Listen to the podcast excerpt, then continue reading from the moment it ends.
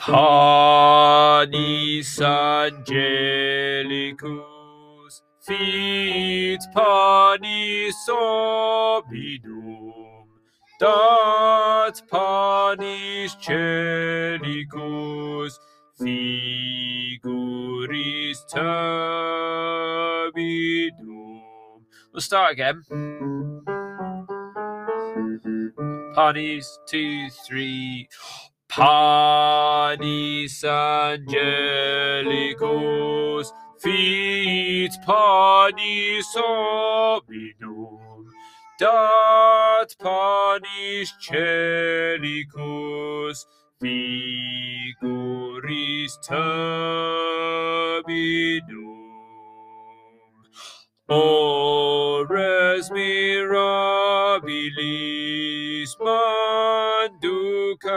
dominum pauper servus et humilis it's a lovely, lovely bass line, actually. Let's do that again, and then we'll move on to the second verse. Two, three, four. Panis angelicus fit panis obidum dat panis caelicus figuris turbidum ores mirabilis manducat dominum pauper servus et second verse.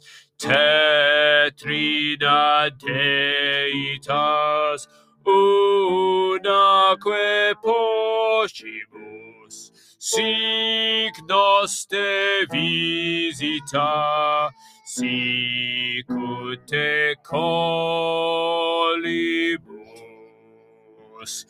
Per tuas semitas duc nos ac lucem quam in habitas. Amen.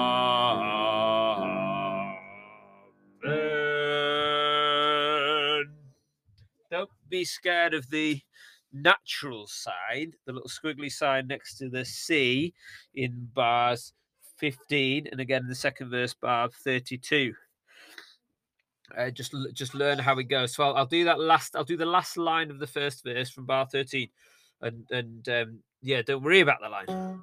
Dominus pauper servus et humilis servus. It's as simple as that. What might make it tricky is we've just sang a C sharp before it, and then we're going to sing a C natural. Don't worry about what that means, but it sounds like this. Per servus. Per. So we're pushing up. So then we're coming down. We're flatter on our way down there. Per servus et. Hello, Josephine. Have you been tidying the books? I just climbed over it. You climbed over the books. Brilliant. Thank you. Josephine's been climbing over the books. Right. We'll do the last line of the second verse from down from that lovely low G. Ad lucem quam in habitas. Amen.